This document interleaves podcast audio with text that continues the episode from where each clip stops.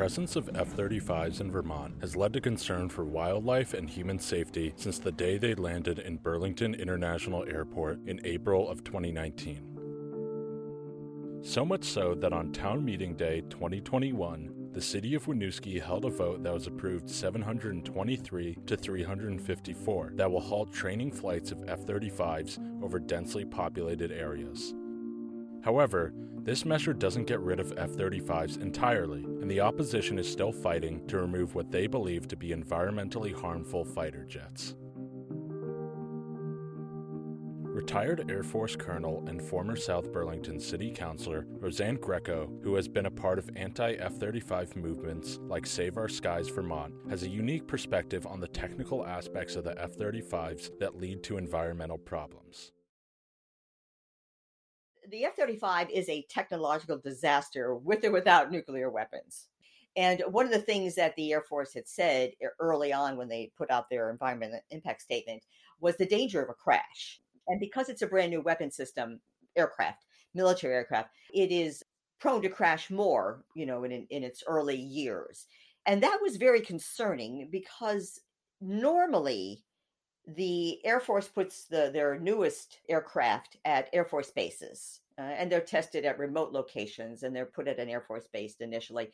The brand new aircraft that are still the bugs still have to be worked out, and let me tell you, there are a lot of bugs on the F thirty five. One of the articles I read just the other day, they refer to it as a hangar queen. That means it spends more time in the hangar than it does flying because it's got so many problems uh, for it that is very concerning just a, just considering it's a new aircraft you know uh, it has all kinds of toxic materials that make up the composition of its fuselage. Then it has a stealth coating overlaying that. That's incredibly dangerous. Not only if it were to catch fire i mean that's actually it did kill some people similar chemicals did kill some people in the past when they were burned. But also you you might be concerned about the runoff when they wash the plane down and have to reapply these chemical coatings. It's to make it, uh, you know, radar uh, transparent so the radar bunch bounces off so it can't be seen on radars. But those toxins are there as well. So there's a concern if it were to crash just the fact of it burning could be really bad. Depending how the wind blows you know you don't know how far how many miles away it could uh, carry the toxins it's sort of like you think of it like asbestos. You know, you don't want to inhale asbestos. That's kind of stuff. It could, um, you know, kill you. This isn't just a problem for the health of wildlife and the environment, but for the health and human rights of Vermont residents as well. The other thing that happens all the time, though, is that the noise this produces is happening every well Tuesdays through Fridays, and the first weekend of the month, and sometimes when they want to fly in the nighttime, over and over and over again. And one of the things that the Air Force disclosed uh, in their report was it's the cumulative effect of this noise that has the potential to cause lasting damage to human health, to children's health, and to children's ability to learn. That's going on right now. The types of issues that come with noise pollution are also just as important to Vermont patent lawyer and human rights activist James Leas. For the F 35, the noise level, we measured it. One of our sound engineers went out and, with a calibrated recording sound meter, he measured the noise level at various locations. And he got 124 decibels in South Burlington within sight of Pizza Hut. So that's near the end of the runway. And he measured about 115 decibels near the post office in Winooski. And he measured a lot of other places. So it's it's very noisy at at that level of you only have a, I think it's a few seconds of duration before you can get hearing damage. At 130 decibels, it's a fraction of a second. The Air Force says at 130 decibels, that's loud enough so you'll get immediate and permanent hearing damage. That doesn't mean you're deaf. That means it, you'll never get the level of hearing acuity that you had before. Why do we have F 35 jets intermingled with cities right in the middle of a city, South Burlington, in, the, in one of the most densely populated neighborhoods, the Chamberlain School neighborhood? Five, 800 yards from the runway is the Chamberlain School, preschool through fifth grade. There are 550 kids. How do you do that? How do you put F 35 jets so close to children? They're playing outdoors in the playground. What is that? Leas also advocates for a variety of solutions for common F 35 issues.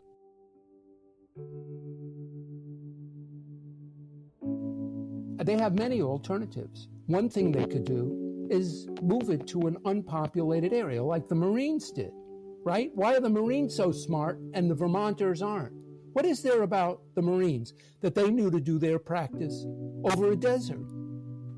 Why can't Vermont say, yeah, good idea. Let's do that too. Let's find an airport. There, you know, there are 18 airports in Vermont already, and you can build more. Nothing stops them from putting up a new airport. It's not that hard. And a lot of tourists come into this airport, and the last place you want to be is outdoors on airport grounds when the F 35 is taking off because that's the loudest place there is, is right on airport grounds. So we've been advocating that the airport should put up warning signs, just like you get on your cigarette or on your beer, a warning. There should be a warning.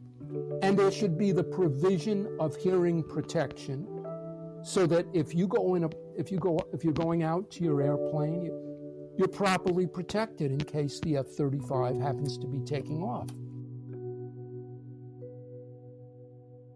The damage that Leas describes is further explored from a mental health perspective in the 12 minute documentary Jetline Voicemails from the Flight Path by Vermont filmmakers Dwayne Peterson III and Patrick McCormick. In the documentary, they display voicemails taken from Vermont residents affected by F 35s. In an interview with the two, they describe the voices they captured and the purpose for creating the film. You know some of the voicemails that really struck me you know in the most intense way were the ones that where people were were expressing desperation or you know this this sense of powerlessness that they didn't have the ability to control this aspect of their lives. And it was really something that a lot of people described as deeply disturbing uh, and even harmful. People described physical pain and the inability to do anything about it. You know, they had people had described calling the Air Force, calling the National Guard, calling uh, and writing letters to the Burlington International Airport to no avail.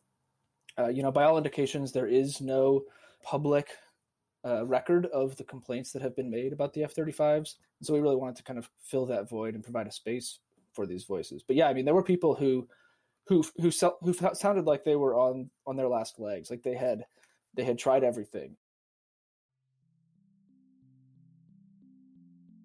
frankly, the way a lot of people, to borrow, you know, not, not just my own perspective, but others, the way a lot of people feel about the military industrial complex is that it is a, a, you know, an oppressive and massive entity that is also loaded with private business. And, you know, it's, it's, it's, there's nothing patriotic about aligning your identity with this massive weapons manufacturer. And it's really not what the, the sort of ideals you know, if we're talking American patriotism, the ideals that this country were were founded on, I would say, are actually the exact opposite of that.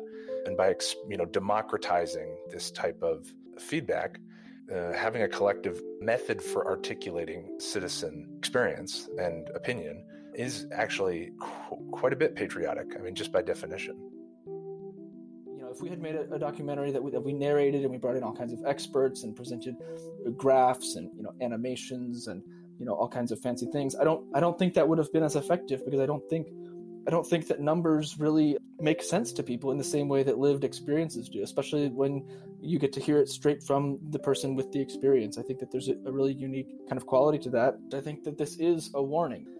Uh, we are trying to share with other people in other communities what is at stake and what the F 35s, what it feels like to live underneath F 35s. With how many Chittenden County citizens that oppose the F 35s, whether that be expressed in the ballot box or through voicemails, it may seem like there is little support for the F 35s. However, the support from what the opposition would describe as uninformed people and powerful politicians cannot be overlooked. Many people are still falsely equating support for the F 35 with some sense that that is somehow a patriotic thing to do. Or if you don't support the weapon system, you don't support the women and men of the Guard or the military, or you don't support national defense. All of that are myths. Uh, but I think a lot of uninformed people buy into that and equate opposition to the F 35 as opposition to, you know, military members.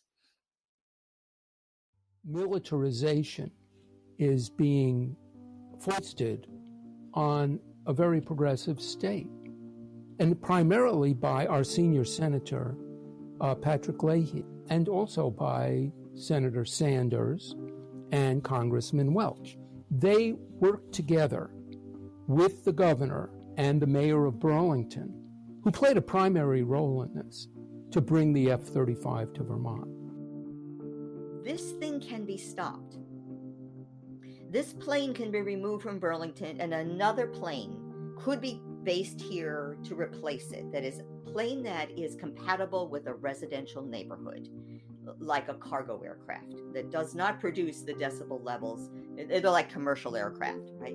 Other states have been shown compassion to their people and have told the Air Force, and either governors or senators of the state have done that and said, we no longer want a fighter aircraft stationed in our neighborhoods. Either the neighborhoods have expanded or there are more people living there, and the Air Force has replaced them with a quieter aircraft. Or in some cases, they they um, moved away from aircraft altogether and had their guard do what's really needed, which is cybersecurity. That's the thing that could happen if only one of our senators had the courage to do that and to speak up for the people. They have the power, they have chosen the plane over the people, but they could save us. They could save the 7,000 people living in that dangerous noise zone. The support for the F 35s by influential Vermont politicians like Senator Sanders and Leahy makes the grassroots goals of the opposition difficult. But with ballot measures like those in Winooski, there is still potential for their goals to gain more attention and succeed. I'm your host, Connor Adams, and thank you for listening to Local Wire. Special thanks to all the guests involved for speaking with us about the F 35s. You can hear more Vermont stories by checking out Local Wire wherever you get your podcasts.